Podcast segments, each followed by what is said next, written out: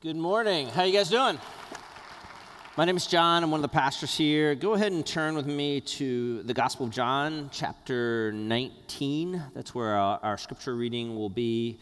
Uh, open your Bibles, New Testament's fourth fourth book in, John chapter nineteen. I'll be reading verses twenty-five through twenty-seven. Near the cross of Jesus stood his mother, his mother's sister, Mary, the wife of Clopas, and Mary Magdalene. When Jesus saw his mother there and the disciple, disciple whom he loved standing nearby, he said to her, "Woman, here is your son." And to the disciple, "Here is your mother." From that time on, this disciple took her into his home. This is the word of the Lord. I shared a statistic uh, a couple of months ago that on average, only ten people will cry at your funeral. That's kind of discouraging. I hope to have higher numbers than ten weep at my funeral. Uh, we struggle to find people to grieve with us. We struggle as humans uh, to suffer with one another well. Uh, there is help, though. You can pay for help. Actually, there's a whole deal of called professional mourners. You can hire people to come and cry at your funeral. You can even prepare for that. It's a deal that goes way, way back, thousands of years. We actually see instances of this throughout Scripture. It's still going on. Uh, there's a place in Essex, England called Rent a Mourner. And then here in uh, the United States, T L C a t- a t- had a T V show called Best Funeral Ever, which is an odd T V show. And they highlighted a funeral home in Texas that also has professional mourners. You can make about sixty-eight dollars for two hours of professionally mourning someone. There's also another industry that's cropped up to help us because we don't suffer well together, and that is professional huggers. This is a real deal, and it's, I'm sure you're shocked to, to hear this. It kind of started in Portland. Uh, there's a woman named Samantha Hess, and as I understand the story, Samantha was downtown at the market and saw a gentleman with a, a homemade sign that said, "Hugs, two dollars, and he had a very long line. And she said, "Business opportunity." Uh, Samantha started a business called Cuddle Up to Me. And for uh, eighty dollars an hour, uh, Samantha or one of her professional huggers will hug you appropriately. And Samantha wants you to know that she's fine being the big sc- spoon or the little spoon. Either one. It's a joke. Tough crowd. Best of Portland did uh, a highlight of her company, and it had seventeen million downloads throughout the country. Interestingly, reading a little bit about Samantha, she says her heart as a professional hugger, honestly, authentically, is to suffer with people. She said most of her clients are going through suffering themselves or have debilitating diseases, and she wants to be able to look them in the eye and let them know that they're loved and let them know they care. Here's the deal. I hope that I never have to go with the professional mourner hugger route. I hope that you don't. I hope that we're cultivating community around us that is people that, that understand how to suffer with us. And I hope as we learn to follow Jesus here at New Hope that we'll become a community that learns to suffer with one another. And we're going to talk a little bit about that today. We're in the third week of our series called Last Words, and this series is guiding us through Lent, which is the forty-day period from Ash Wednesday through Maundy Thursday. Traditionally on the church calendar, it's to prepare our hearts to celebrate uh, the Lord. We're looking at the seven last words or phrases of Jesus from the cross. The context of the cross matters. Context always matters in Scripture.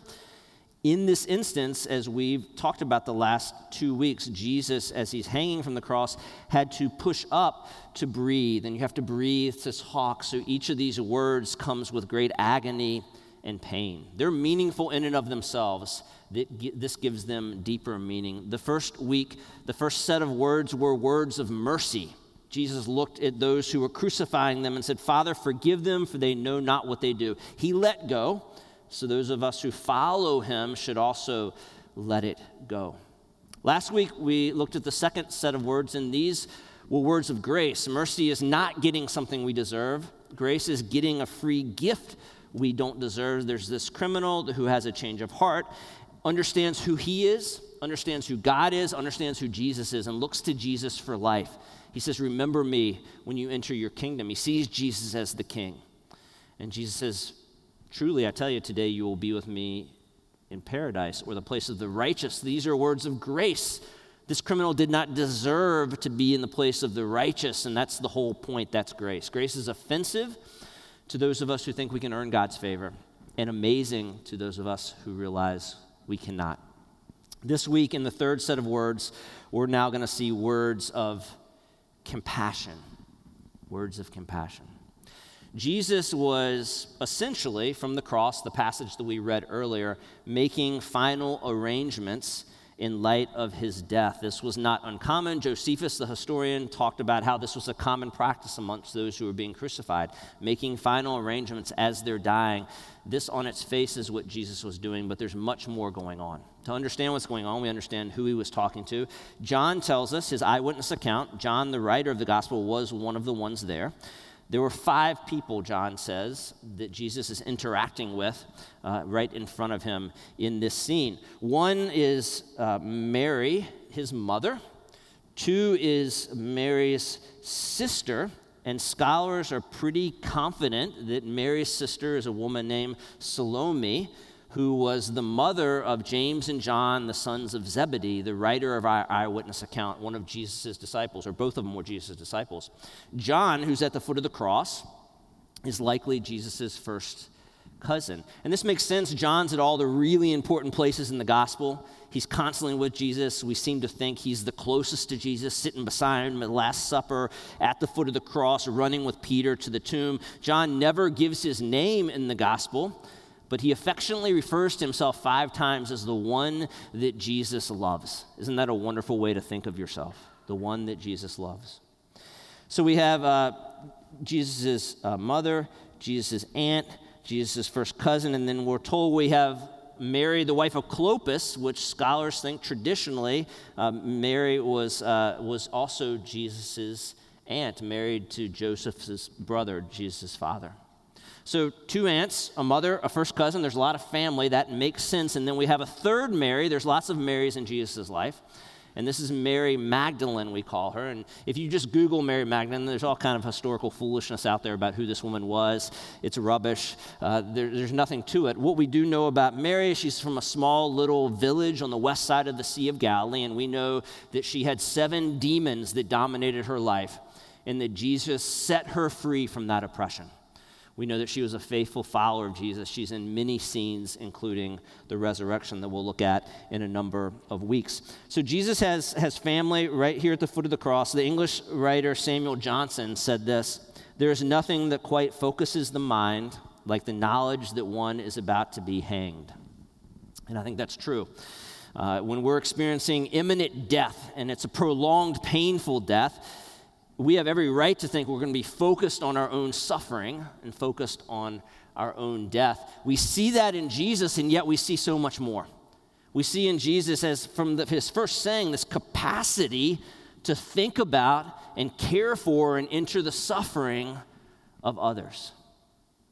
Can we can we uh, imagine what what what his mother Mary, who he principally has this conversation with that we're looking at today, What, what's she feeling? Her, her baby boy, back in Luke two, this is the same Mary that Luke tells us held her baby boy, and it says that Mary treasured all of these things in her heart. And it's the same Mary that, that eight days later went to the temple to dedicate Jesus, ran into Simeon. It's the same Mary that Simeon told her, to her, her joy, that her baby boy would be the salvation not only of the Jewish nation, but of all the nations on earth. And then quickly, with shock, she heard from the same Simeon, this baby boy, that Jesus would be the sword that pierces her heart. And she began to experience that. We see instances of that in the gospel. When he's a young man, twelve, he, he he's lost in Jerusalem for a few days. That pierces a mom's heart. And then we see that there's dysfunction in the family. Jesus' brothers are nowhere to be seen at the foot of the cross. There's this interesting story earlier in the Gospels. Jesus has started his ministry. He's preaching. The religious leaders think he's demon-possessed.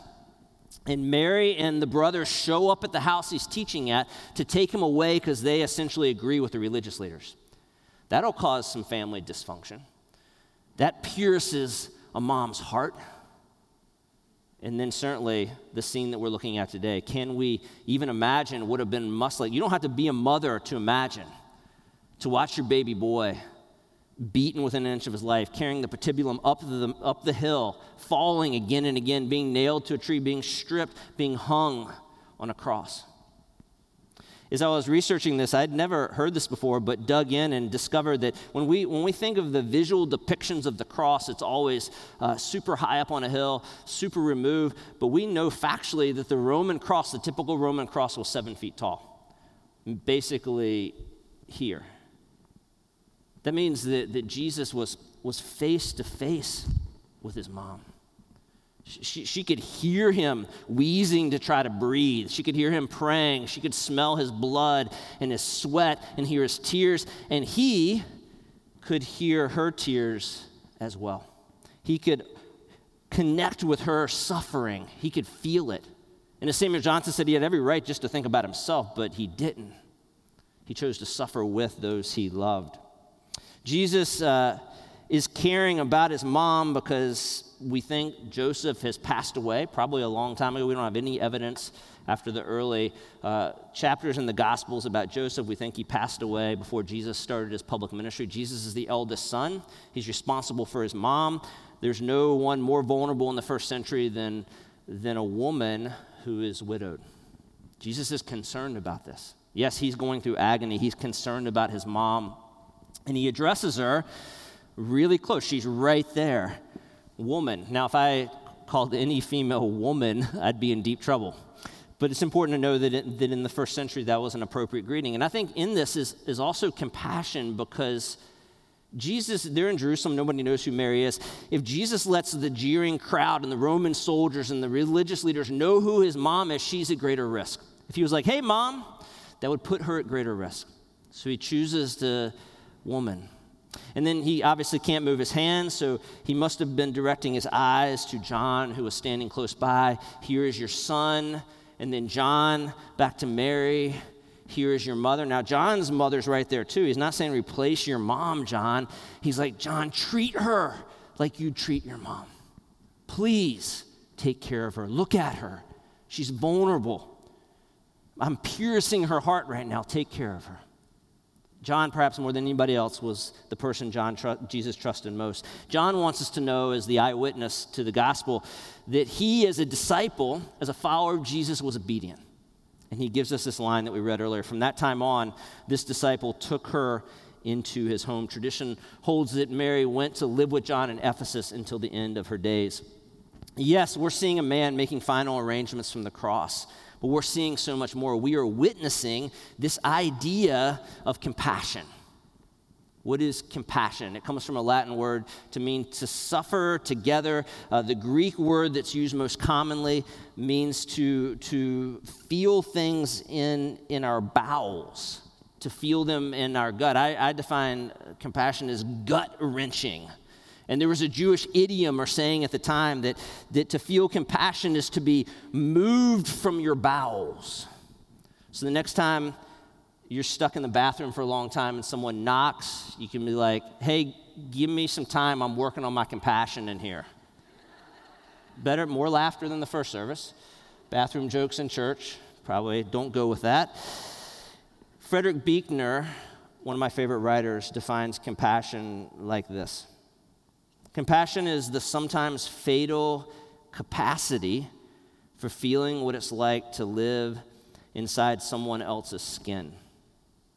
It's the knowledge that there can never really be any peace and joy for me until there is peace and joy finally for you too. Living in someone else's skin.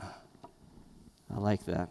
At its core, compassion is feeling for someone else combined with taking the steps to relieve or reduce their suffering. I have a list of like living definitions that I'm always tinkering with to my dying day, and my living active definition for compassion right now is suffering with those we love. I think when we're when we're showing compassion for someone else, we are suffering with those we love, and we see that on full display here on the cross. Uh, w- uh, one Christmas ago, uh, we had family come for, from Wisconsin uh, for a visit, Corey's uh, sister and her husband and uh, their two small uh, children, my niece and nephew. They brought lots of gifts with them, and they also brought the flu with them. So b- about the second night, their little boy, uh, God bless him, threw up, and then a couple hours later, their little girl threw up, and then Corey's sister threw up, and, and then th- their husband threw up, and I'm just like, oh, no.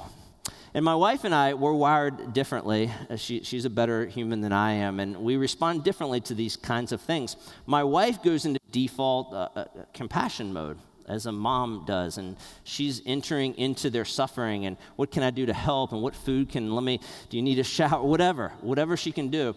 I go into the mode like the plague's breaking out, and I've got to protect the planet. And so I gathered all the cleaning supplies at our house, and I literally had these, this massive thing of antiseptic wipes. And I'm following our family around as they're throwing up and stumbling and mumbling, and I'm wiping down everything they touch. Just like, hey, you doing okay? And I'm just wiping down. I've got the mask and the gloves. And then I found this cool antiseptic spray that I just perpetually went throughout the house, just spraying it everywhere. Uh, so our house was smelling like like vomit in a mixture of like Garden Delight, air freshener. It was pretty horrific. That night, because um, I was meant to save the planet, I quarantined myself up in a room. And I was sleeping, and our daughter, uh, Jubilee, comes in the middle of the night, and you know she's standing over me, whimpering a little bit. And she says, Daddy, I threw up. And I said, oh, honey, don't don't touch me. Um, air hug. This is a true story. It's embarrassing. And so then I'm like, I kind of shelter. I'm like, let's go back into your room. And, of course, I find stuff to clean up. And I'm like, you stay there. And I leave her there whimpering with vomit on her. And I walk downstairs, and I get my gloves, and I get my mask, and I get the bag and the spray. And then I wake my wife up, and she gives me that, that look only a wife can give when she sees her husband in full garb. And like, you're ridiculous. She's different than me. She was showing compassion. I was showing fear and other things. Uh, we uh, we we cleaned uh, up the room. I cleaned up the room. She cleaned up our daughter, bathed her, cared for her with no care and concern of herself, and then she slept with her that night. I could not believe she was sleeping with one of the infected ones. Just unbelievable. That's compassion, suffering with those that we love. No thought of ourselves. This was a word, I mean, there's lots of words that get attributed to Jesus in the Gospels. It's interesting that this word compassion is maybe used more than any other word to describe Jesus. When the eyewitness writers are trying to come up with a word to describe Jesus, this word comes up again and again. Here are just a few instances. When they saw the crowds, when we saw the crowds, he had compassion on them, for they were harassed and helpless like sheep without a shepherd. When Jesus landed, he saw a large crowd. He had compassion on them, and he healed their sick. Jesus had compassion on them and touched their eyes, and immediately they received their sight and followed him. Now a leper came to him, imploring him, kneeling down to him and saying, if you're willing, you can make me clean. Then Jesus, moved with compassion, stretched out his hand, touched him, and said, I am willing. Be cleansed. When the Lord saw her, he had compassion for her, and he said to her, do not weep. Then he came forward and touched the bier, and the bearer stood still, and he said, to, young man, I say to you, rise. When, Pete, when Jesus, God incarnate, saw human suffering, it was gut-wrenching to him. It was gut-wrenching. It tore him apart, and it drove him to action. It drove him to enter into the suffering because he loved other people. The, the scriptures tell us that God knit us together in the womb. We're fearfully and wonderfully made, that we're made in our image. And it's so interesting as we learn more and more about the brain and the body.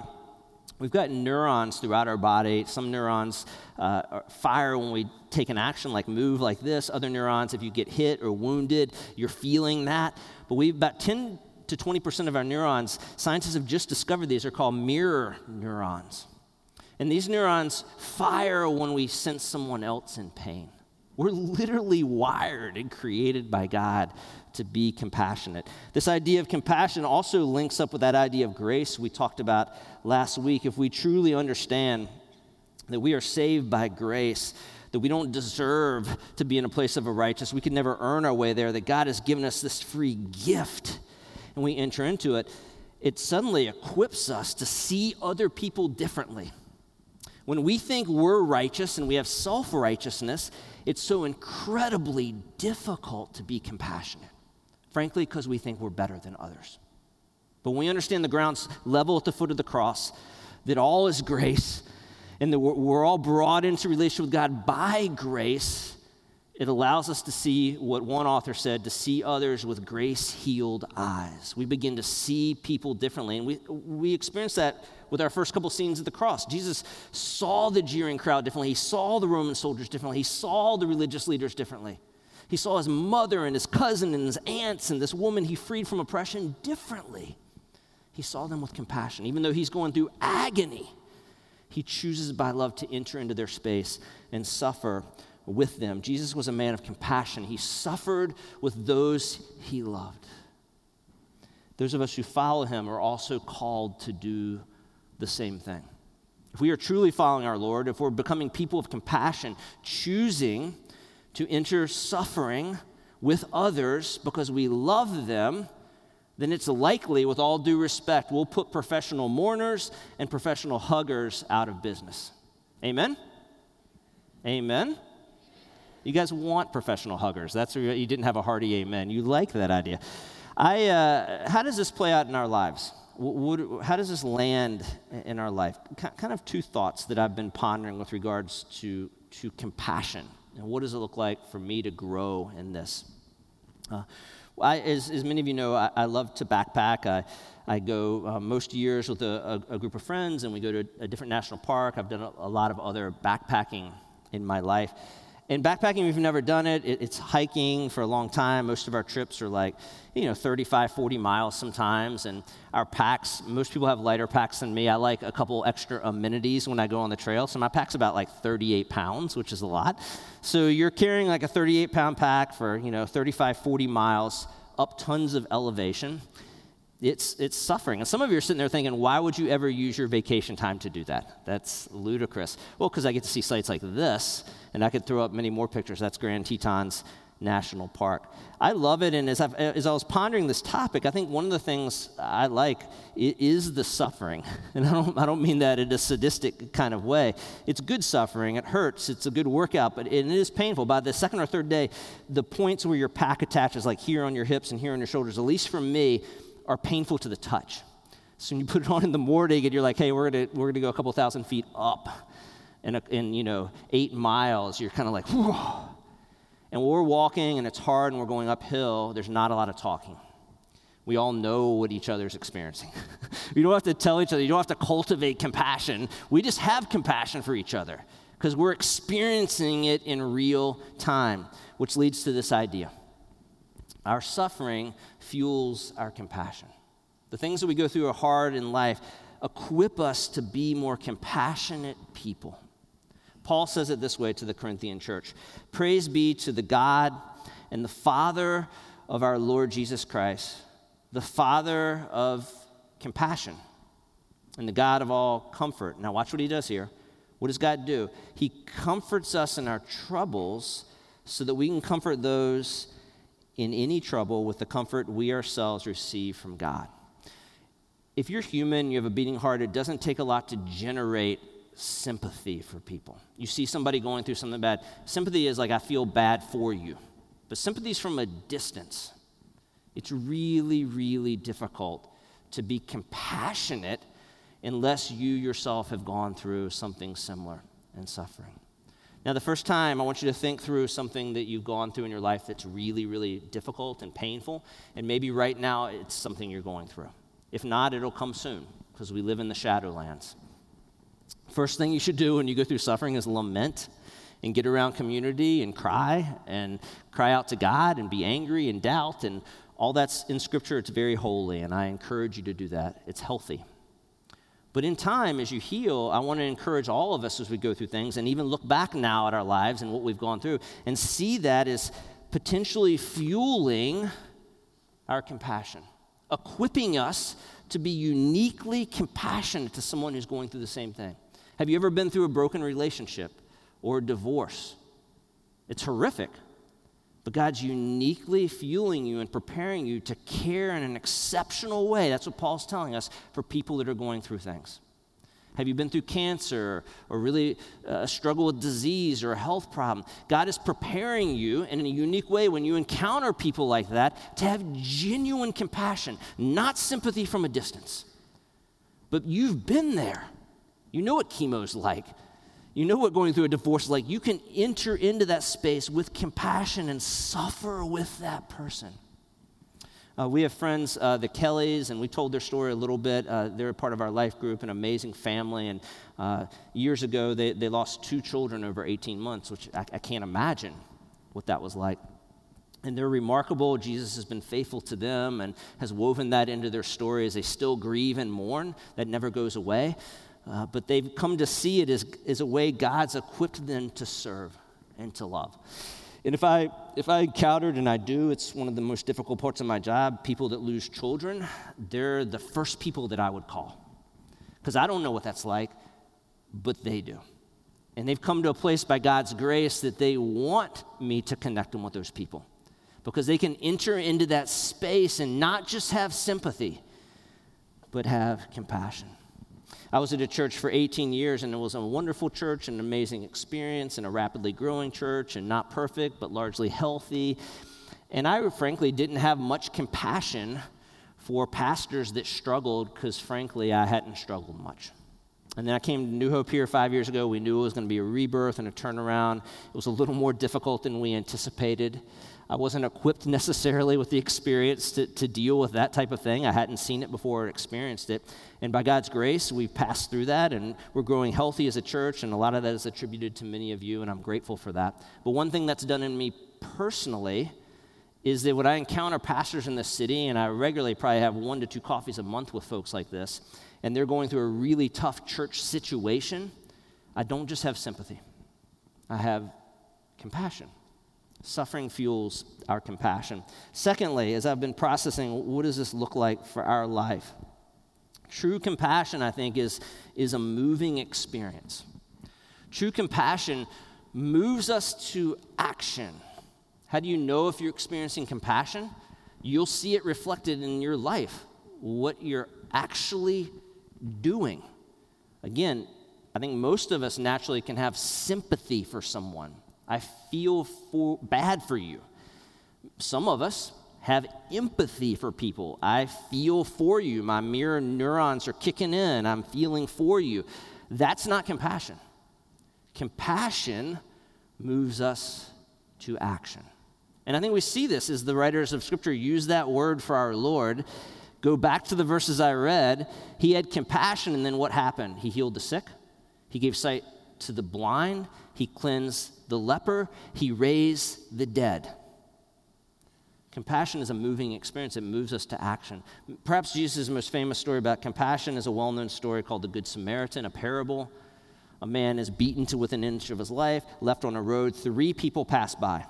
I've got to think they all had sympathy for the man, but only one had compassion. And here's how we know it. Here's how Jesus says. These are his words.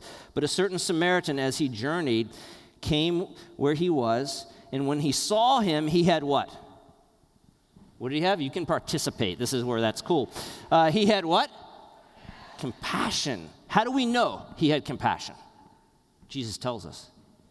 He he went to him, and he bandaged his wounds, pouring on oil and wine. He set him on his own animal, and he brought him to an inn, and he took care of him. That's compassion. The earliest followers of Jesus absolutely understood this. Sociologists and historians, I love reading on this topic, say that one of the reasons Christianity kind of rose up and spread all over the world was because of plagues. Literally, it'll be explained. The plague of Galen occurred in one sixty-five to one eighty A D. Five million people died. And back then in ancient cities, they were walled in and super, super dense, far more dense than like San Francisco or New York City. People are packed in. There's no antibiotics. There's no hand soap. Few people showered, that kind of deal. So when a pandemic hit or a plague hit, it spread like wildfire. And here's what happened. This was the go-to. This is how they dealt with it. You just left the city. And the rich people left first, and city officials left next. Guess who didn't leave the cities? Guess who, guess who not only, we know this historically, not only didn't leave the cities, but entered the cities willingly. Followers of Jesus. True. We know this time after time after time. It wasn't just a one instance thing. The plague of Cyprian, named after the bishop Cyprian, because he's the one who wrote about it and we learned a lot about it, two fifty to two seventy A D, five thousand people every day died in Rome, including two emperors. Two-thirds of the city of Alexandria died, and it had a fifty percent death rate. It didn't, it didn't bother the Christians at all. Followers of Jesus entered into these cities, caring for and entering the suffering because they loved people. In two sixty A D, a bishop at Corinth, this is part of his Easter sermon, two sixty A D, in the midst of this plague, says this. This is part of his sermon. Most of our brother and sister Christians showed unbounded love and loyalty, never sparing themselves, thinking only of one another. Heedless of danger, they took charge of the sick, attending to their every need and ministering to them in Christ. And with them departed this life serenely happy. For they were infected by others with the disease, drawing on themselves the sickness of the neighbors and cheerfully accepting their pains. How did a, a plague help the spread of Christianity? Well, do you think if you're nursed back to health by a follower of Jesus, you might listen to what they have to say? Do you think it might sound like good news that they have to say? Like, let me tell you about our Lord? Yeah.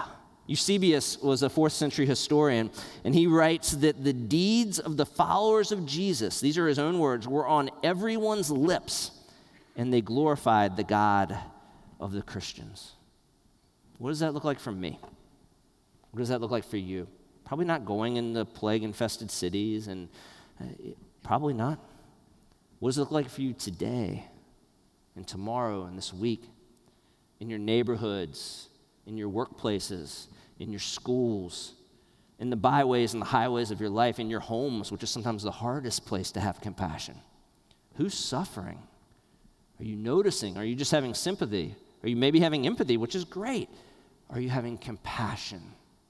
That's what we're called to do as followers of Jesus. Are you entering into their suffering because you love them, like our Lord did? Uh, A couple years ago, we read a short story here called Ragman. It's one of my favorite little short stories. You can find it online for free. It's just a couple pages by Walter Wanger Junior And I love it so much because it gives us a, a beautiful aspect of who Jesus was. And the, the character, it's a fictional short story. The character's a ragman who is going through the, the, the streets of an ancient city, and he's got a cart full of rags that he's pushing. He's like, rags, rags, new rags for old. And he encounters all these different characters, and each one is struggling and suffering. And the first character we see him encounter in the story is a woman who is weeping profusely into a rag, and he tenderly steps down and takes her rag away and puts it on his own face, where he starts to cry, gives her a clean rag, and she has joy. He encounters a little girl who has a a really grotesque head injury, and she's bleeding profusely from it, and, and the rag is getting soaked with blood, and he comes down tenderly and he takes her blood-soaked rag and he puts it on his own head, where the blood starts to flow, and gives her a clean rag, and suddenly she's healed and she's new. And the story follows. She does, he does this again and again and again, and quickly in time, he's a broken down, disheveled, falling apart shell of a human. And the narrator, who's following him afar, watching in marvel and wonder, watches him go to a garbage pit in town and literally lay down and die. But he didn't stay dead, did he? For he is Jesus. And it gives this remarkable, beautiful picture of what compassion is. Entering into suffering of others for, for love. And that's what we see on full display on the cross in this tender scene. That we could miss it and just... Just say, hey, he's making final arrangements and doing this procedural thing. There's so much more.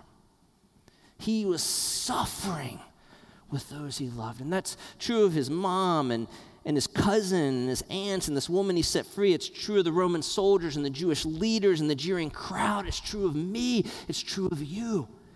Buechner's phrase earlier, that compassion is stepping into the skin of another. That's the idea of incarnation. That's what the Latin word means, in the flesh, that God loves us so much that he saw the mayhem of our hearts and our world and the suffering, what we were doing to one another. And he's like, enough. And he stepped into our skin and he hung on a tree to absorb it all onto himself, to break the power of sin and death so that we may be set free. What does that look like for you? What does that look like for me this week? Will we, like our Lord, will we follow him? Will we be people not only of sympathy and not only of empathy, will we be people of compassion? Will we suffer with those we love? Let me pray for us. God, thank you for your goodness and your grace. Thank you. I can, I can only pray for myself right now, God, my broken down heart. Thank you that you're a God of compassion for this guy, that you care enough about me to see my suffering and enter into that space. You don't always tell me why it's going on. I don't always understand it, but I know you're right there with me. And you love us so much, you entered our skin, and you absorbed all of our brokenness and all the evil and the pain and the death, and you transformed it into a pathway for life. And as we come to the tables this morning, those of us who follow you, we recognize that's what we're celebrating. And may that be a catalyst today, Father, to send us out into our worlds and follow you with courage and passion and be a people of compassion that will change the face of this planet for your glory. We love you, Father, and we praise you. And all God's people said, amen.